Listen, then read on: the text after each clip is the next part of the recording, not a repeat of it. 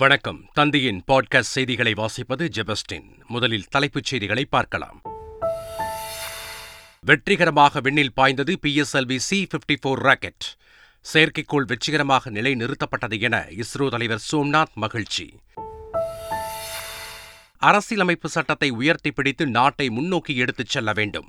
அரசியலமைப்பு நாளை ஒட்டி முதலமைச்சர் ஸ்டாலின் வலியுறுத்தல்.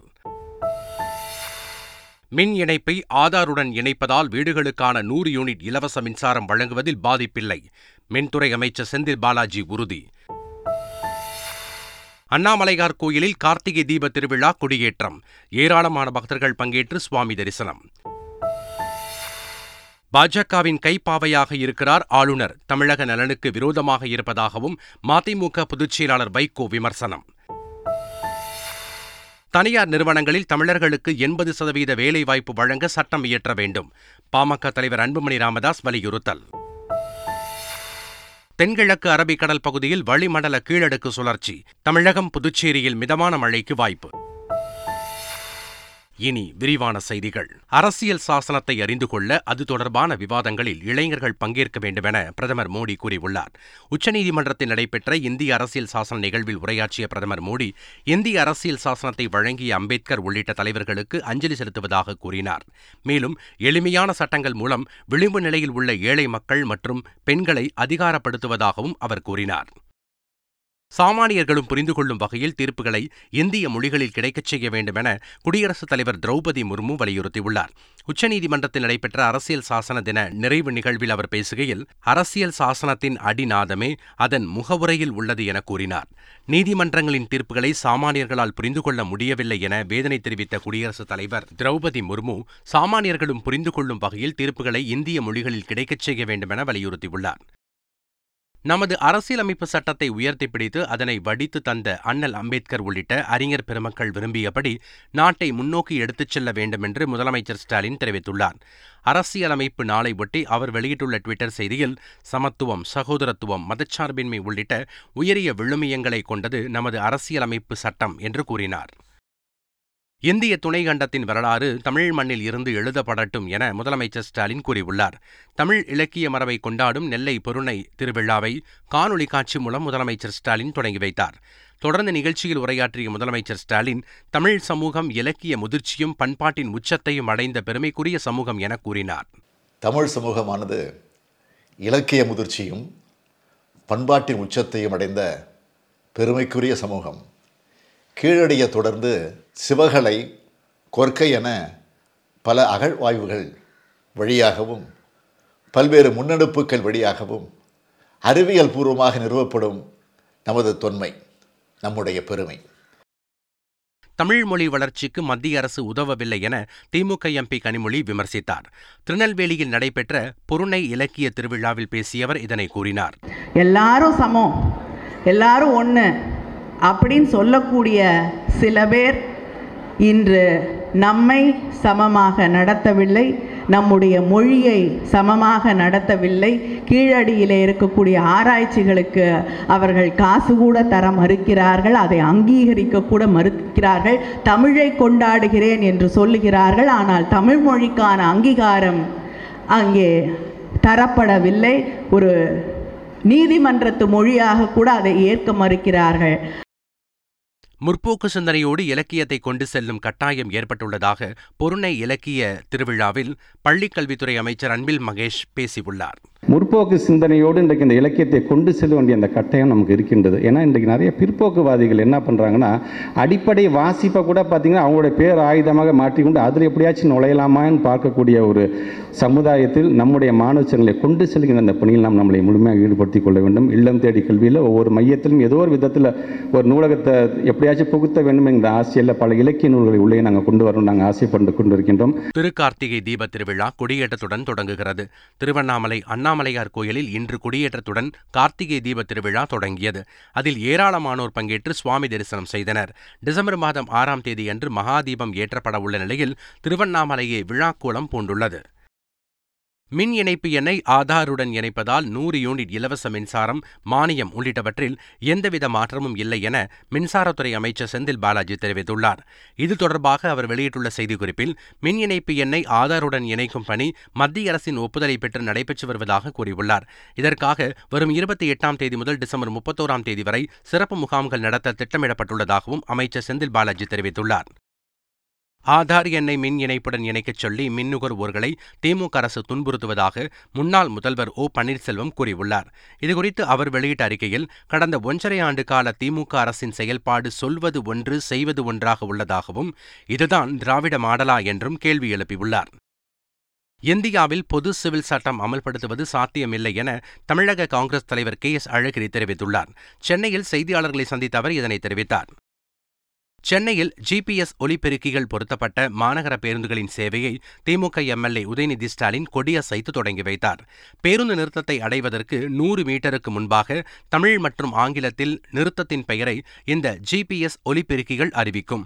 முதற்கட்டமாக 150 பேருந்துகளின் சேவையை பல்லவன் இல்லத்தில் திமுக MLA உதயநிதி ஸ்டாலின் தொடங்கி வைத்தார். தமிழகத்தில் உள்ள 32 மருந்து சேமிப்பு கிடங்குகளில் எந்த அரசியல் கட்சி தலைவரும் நேரடியாக சென்று ஆய்வு செய்யலாம் என மக்கள் நல்வாழ்வுத்துறை அமைச்சர் மா சுப்பிரமணியன் தெரிவித்துள்ளார். சென்னையில் செய்தியாளர்களிடம் பேசிய அவர், மருந்து தட்டுப்பாடு இருந்தால் 104 என்ற எண்ணை அழைக்கலாம் என்று கூறினார். சத்தியமங்கலம் புலிகள் காப்பக பகுதியில் கட்டப்பட்டு வரும் பழங்குடியினர் அருங்காட்சியகத்தை வனத்துறை அமைச்சர் ராமச்சந்திரன் நேரில் ஆய்வு செய்தார். தொடர்ந்து பழங்குடியின மக்களுக்கு கடன் உதவிகளை வழங்கினார். பின்னர் செய்தியாளர்களை சந்தித்த அவர், பழங்குடியினர் அருங்காட்சியக பணிகளை முடிக்க மேலும் 2 கோடி ரூபாய் தேவைப்படுவதாகவும், அதற்கான நிதியை ஒதுக்கீடு செய்ய நடவடிக்கை எடுக்கப்பட்டு வருவதாகவும் தெரிவித்தார். வணிக பயன்பாட்டுக்காக நிலங்களை கையகப்படுத்தப்படும் போது நிறுவனங்களின் லாபத்தில் நில உரிமையாளர்களுக்கு பங்கு கிடைக்கும் வகையில் சட்டம் இயற்ற வேண்டுமென அரசுக்கு மாநில தகவல் ஆணையம் பரிந்துரை செய்துள்ளது. இது தொடர்பான மனுக்களை விசாரித்த மாநில தகவல் ஆணையர் முத்துராஜ், மருத்துவமனைகள், சாலைகள், அரசு அலுவலகங்களுக்காக நிலம் கையகப்படுத்தும் போது உரிமையாளர்களுக்கு முழு இழப்பீட்டை தர வேண்டும் என்று கூறியுள்ளார். வணிக பயன்பாட்டுக்காக நிலம் கையகப்படுத்தும் போது சம்பந்தப்பட்ட நிறுவனத்தின் லாபத்தில் நில உரிமையாளர்களுக்கு பங்கு தரலாம் என்றும் ஆலோசனை வழங்கியுள்ளார். சேலம் மாவட்டத்தைச் சேர்ந்த திமுக விவசாய அணியின் முன்னாள் ஒன்றிய பொறுப்பாளர் தங்கவேலுவின் மறைவுக்கு முதலமைச்சர் ஸ்டாலின் இரங்கல் தெரிவித்துள்ளார். இதுகுறித்து அறிக்கை வெளியிட்டுள்ள முதல்வர், ஹிந்தி திணிப்பிற்கு எதிராக தன்னுடலை தீக்கிரையாக்கிக் கொண்டதை அறிந்து வேதனையடைந்ததாக குறிப்பிட்டுள்ளார். அதேபோல் தாழையூர் தங்கவேல் குடும்பத்தினருக்கு மதிமுக பொதுச் செயலாளர் வைகோ இரங்கல் தெரிவித்துள்ளார். பேனர் விவகாரத்தில் அதிமுக ஆதாரம் இல்லாமல் அவதூறுகளை பரப்பி வருவதாகவும், ஆதாரம் இருந்தால் குற்றச்சாட்டுகளை நிரூபிக்கட்டும் என விடுதலை சிறுத்தைகள் கட்சித் தலைவர் திருமாவளவன் தெரிவித்துள்ளார்.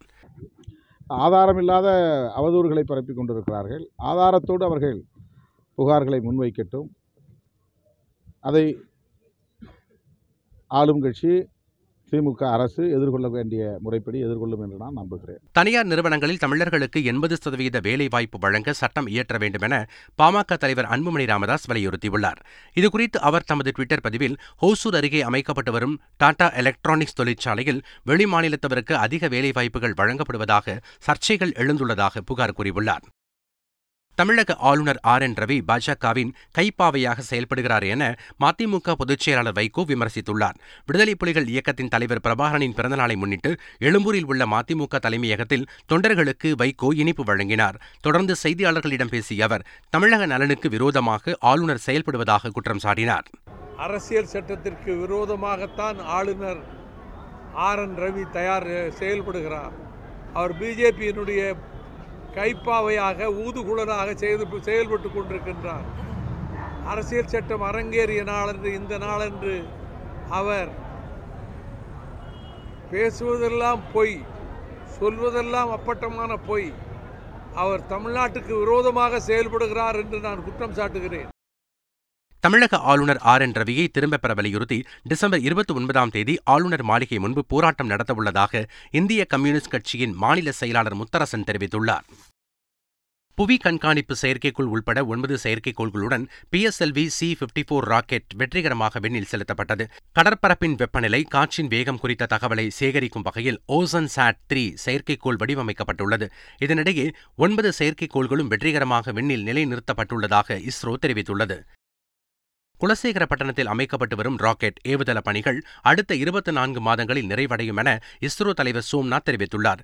மேலும் 2023 ஆண்டு இறுதியில் ககன்யான் திட்டத்திற்கான ஆளில்லா விண்கலம் விண்ணில் ஏவப்படும் என்றும் அவர் கூறினார். பூமியைப் போன்று கிரகம் ஒன்றை கண்டுபிடித்துள்ளதாக நாசா விஞ்ஞானிகள் தெரிவித்துள்ளனர். இந்த கிரகத்திற்கு TOL 1075b என பெயரிட்ட நாசா, அங்கு மனிதர்கள் சென்றால் அவர்களின் எடை 3 மடங்கு அதிகரித்து காணப்படும் எனவும் தெரிவித்தனர். மேலும் பூமியை விட 10 மடங்கு பெரியதாக இருக்கும் TOL 1075b என அழைக்கப்படும் இதை சூப்பர் எர்த் என்று விஞ்ஞானிகள் கூறுகின்றனர். திருவாரூர் அருகே 8 கல்லூரி மாணவிகளை ஒருநாள் முதல்வராக நியமனம் செய்து மாணவிகளுக்கு தனியார் கல்லூரி இன்ப அதிர்ச்சி கொடுத்துள்ளது. சேந்தமங்கலத்தில் இயங்கி வரும் தனியார் கல்லூரியில் இளங்கலை இறுதி ஆண்டு படிக்கும் 12 மாணவிகள் கடந்த பருவத் தேர்வில் பாரதிதாசன் பல்கலைக்கழக தரவரிசை பட்டியலில் இடம்பெற்றுள்ளனர். இதனையடுத்து அந்த மாணவிகளை கௌரவிக்கும் விதமாக அவர்களை ஒருநாள் கல்லூரி முதல்வராக நியமித்தது. அதனைத் தொடர்ந்து மாணவிகள் ஒருநாள் முதல்வராக கல்லூரி முழுவதும் வலம் வந்தனர். தமிழகம் முழுவதும் 2 ஆண்டுகள் இடைவெளிக்கு பிறகு மீண்டும் நேரடி முறையில் நீட் தேர்வுக்கான பயிற்சி வகுப்புகள் அரசு பள்ளி மாணவர்களுக்கு துவங்கின. மாநிலம் முழுவதும் 400க்கும் அதிகமான பயிற்சி மையங்களில் 20,000 அரசு பள்ளி மற்றும் அரசு நிதியுதவி பெறும் மாணவர்கள் பங்கேற்றுள்ளனர். சென்னையில் அமைக்கப்பட்டுள்ள 13 மையங்களில் 800 மாணவர்கள் பயிற்சியில் சேர்ந்துள்ளனர். 2 குப்பை தொட்டிகள் வைக்காத கடைகளின் உரிமையாளர்களுக்கு சென்னை மாநகராட்சி ₹1,00,000 அபராதம் விதித்துள்ளது. சென்னை மாநகராட்சி பகுதி கடைகளில் மக்கும் மற்றும் மக்காத குப்பைகளை தரம் பிரிக்கும் வகையில் 2 குப்பை தொட்டிகளை வைக்க வேண்டும் என அறிவுறுத்தப்பட்டுள்ளது. இந்த நிலையில் 2 குப்பை தொட்டிகளை வைக்காத கடைகளின் உரிமையாளர்களுக்கு ₹1,04,900 அபராதம் விதிக்கப்பட்டுள்ளதாக சென்னை மாநகராட்சி நிர்வாகம் தெரிவித்துள்ளது. ஆன்லைன் ரம்மி தடை சட்டத்திற்கு விரைவில் ஆளுநர் ஒப்புதல் தருவார் என்ற நம்பிக்கை இருப்பதாக சட்டத்துறை அமைச்சர் ரகுபதி தெரிவித்துள்ளார். நாமக்கல்லில் செய்தியாளர்களை சந்தித்த அவர் இவ்வாறு கூறினார். இனிமே அவங்க இது நாங்கள் சட்டமன்றத்தில் சட்ட மசோதா ஏற்றப்பட்டு தாக்கல் செய்யப்பட்டு விட்டது, ஏற்றப்பட்டிருக்கிறது. அது ஆளுநருடைய ஒப்புதலுக்கு அனுப்பப்பட்டிருக்கிறது. அது எப்படி ஏதாச்சும் ஒரு இப்போ விளக்கம் கேட்டிருக்காங்க, அதுக்கு பதில் கொடுத்துருக்கிறோம். அதை வைத்து நிச்சயமாக விரைவில் ஒப்புதல் கிடைக்கும் என்கின்ற நம்பிக்கை எங்களுக்கு இருக்கிறது. மகளிர் பாதுகாப்பு மற்றும் பொருளாதார மேம்பாட்டிற்காக விரைவில் சட்டமன்றத்தில் தீர்மானம் கொண்டு வரப்பட்டு நிச்சயம் நிறைவேற்றப்படும் என சபாநாயகர் அப்பாவு உறுதியளித்துள்ளார். சென்னையில் நடைபெற்ற இந்திய அரசியலமைப்பு சட்ட நாள் விழாவில் பேசிய அவர் இதனை தெரிவித்தார். கேரளாவில் கடந்த 2016 முதல் 2022 செப்டம்பர் மாதம் வரை 156 பேர் வரதட்சணை கொடுமைக்கு பலியாகியுள்ளதாக கேரள காவல்துறையின் குற்றப்பதிவு பிரிவு தெரிவித்துள்ளது. வரதட்சணை தடை தினத்தை முன்னிட்டு இந்த தகவலை கேரள காவல்துறையின் குற்றப்பதிவு பிரிவு வெளியிட்டுள்ளது. 2019 ஆண்டு குடும்ப வன்முறை வழக்குகள் 2,970 இருந்த நிலையில் 2022 செப்டம்பர் வரையிலான காலத்தில் இது 3,779 வழக்குகளாக அதிகரித்துள்ளதாக தெரிவித்தார். நடிகர் மற்றும் தயாரிப்பாளர் சங்கங்களில் ஆக்கப்பூர்வமான வேலைகளை செய்ய சரியான கட்டமைப்புகள் இல்லை எனவும் நடிகர் கருணாஸ் தெரிவித்துள்ளார். சென்னையில் செய்தியாளர்களை சந்தித்த அவர் சினிமாவுக்கு வரும் மாணவர்களுக்கு சரியான பிளாட்ஃபார்ம் இல்லை என்றும் கூறினார்.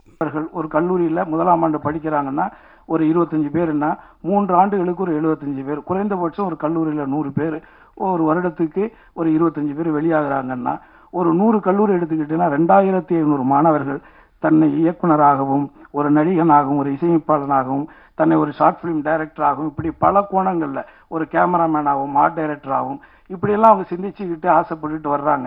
ஆனால் அவங்களுக்கான சரியான பிளாட்ஃபார்ம் இங்கே இருக்கான்னு பார்த்தீங்கன்னா இங்கே இல்லை. ஏன்னா நான் தயாரிப்பாளர் சங்கத்தில் இருந்திருக்கிறேன், நடிகர் சங்கத்தில் இருந்திருக்கிறேன், இன்னும் எல்லா சங்கத்தையும் நான் பார்த்துட்டேன். அங்கெல்லாம் பஜ்ஜி வடை சாப்பிட்றது தான் அந்த சங்கங்கள் சரியாக இருக்குமே தவிர ஆக்கப்பூர்வமாக எந்த வேலைகளும் செய்கிறதுக்கு இங்கே சரியான இது கிடையாது, கட்டமைப்பு கிடையாது. கால்பந்து உலகக்கோப்பை தொடரில் பலம் வாய்ந்த அர்ஜென்டினாவை வீழ்த்திய சவுதி அரேபிய அணியின் வீரர்களுக்கு ரோல்ஸ் ராய்ஸ் கார் பரிசாக வழங்கப்படும் என சவுதி மன்னர் இன்ப அதிர்ச்சி அளித்துள்ளார். கத்தாரில் இருந்து திரும்பி வந்தவுடன் வீரர்களுக்கு கார் வழங்கப்படும் என அவர் அறிவித்துள்ளார். இந்திய மதிப்பில் ரோல்ஸ் ராய்ஸ் கார் ₹10 கோடி வரை விற்கப்படுவது குறிப்பிடத்தக்கது. இலங்கைக்கு எதிரான முதல் ஒருநாள் கிரிக்கெட் போட்டியில் 60 ரன்கள் வித்தியாசத்தில் ஆப்கானிஸ்தான் அபார வெற்றி பெற்றது. பல்லக்கெல்லேவில் நடைபெற்ற போட்டியில் முதலில் ஆடிய ஆப்கானிஸ்தான் 8 விக்கெட் இழப்பிற்கு 294 ரன்கள் குவித்தது. பின்னர் ஆடிய இலங்கை 38வது ஓவரில் 234 ரன்களுக்கு ஆல் அவுட் ஆனது. இரு அணிகளுக்கும் இடையிலான 2வது ஒருநாள் போட்டி இன்று நடைபெறவுள்ளது. தமிழ்நாடு மற்றும் புதுச்சேரியில் லேசானது முதல் மிதமான மழை பெய்ய வாய்ப்புள்ளதாக சென்னை வானிலை ஆய்வு மையம் தெரிவித்துள்ளது. தென்கிழக்கு அரபிக்கடல் மற்றும் அதனை ஒட்டிய பகுதிகளில் வளிமண்டல கீழடுக்கு சுழற்சி நிலவுவதாக அறிக்கையில் குறிப்பிடப்பட்டுள்ளது. இதனால் தமிழ்நாடு மற்றும் புதுச்சேரியில் ஓரிரு இடங்களில் இடி மின்னலுடன் கூடிய லேசானது முதல் மிதமான மழை பெய்ய வாய்ப்புள்ளதாக தெரிவிக்கப்பட்டுள்ளது. மீண்டும் தலைப்புச் செய்திகள். வெற்றிகரமாக விண்ணில் பாய்ந்தது PSLV C-54 ராக்கெட். செயற்கைக்கோள் வெற்றிகரமாக நிலை நிறுத்தப்பட்டது என இஸ்ரோ தலைவர் சோம்நாத் மகிழ்ச்சி. அரசியலமைப்பு சட்டத்தை உயர்த்தி பிடித்து நாட்டை முன்னோக்கி எடுத்துச் செல்ல வேண்டும். அரசியலமைப்பு நாளை ஒட்டி முதலமைச்சர் ஸ்டாலின் வலியுறுத்தல். மின் இணைப்பை ஆதாருடன் இணைப்பதால் வீடுகளுக்கான 100 யூனிட் இலவச மின்சாரம் வழங்குவதில் பாதிப்பில்லை. மின்துறை அமைச்சர் செந்தில் பாலாஜி உறுதி. அண்ணாமலையார் கோயிலில் கார்த்திகை தீப திருவிழா கொடியேற்றம். ஏராளமான பக்தர்கள் பங்கேற்று சுவாமி தரிசனம். பாஜகவின் கைப்பாவையாக இருக்கிறார் ஆளுநர், தமிழக நலனுக்கு விரோதமாக இருப்பதாகவும் மதிமுக பொதுச் செயலாளர் வைகோ விமர்சனம். தனியார் நிறுவனங்களில் தமிழர்களுக்கு 80% வேலைவாய்ப்பு வழங்க சட்டம் இயற்ற வேண்டும். பாமக தலைவர் அன்புமணி ராமதாஸ் வலியுறுத்தல். தென்கிழக்கு அரபிக்கடல் பகுதியில் வளிமண்டல கீழடுக்கு சுழற்சி. தமிழகம், புதுச்சேரியில் மிதமான மழைக்கு வாய்ப்பு. இத்துடன் பாட்காஸ்ட் செய்திகள் நிறைவு பெறுகின்றன. வணக்கம்.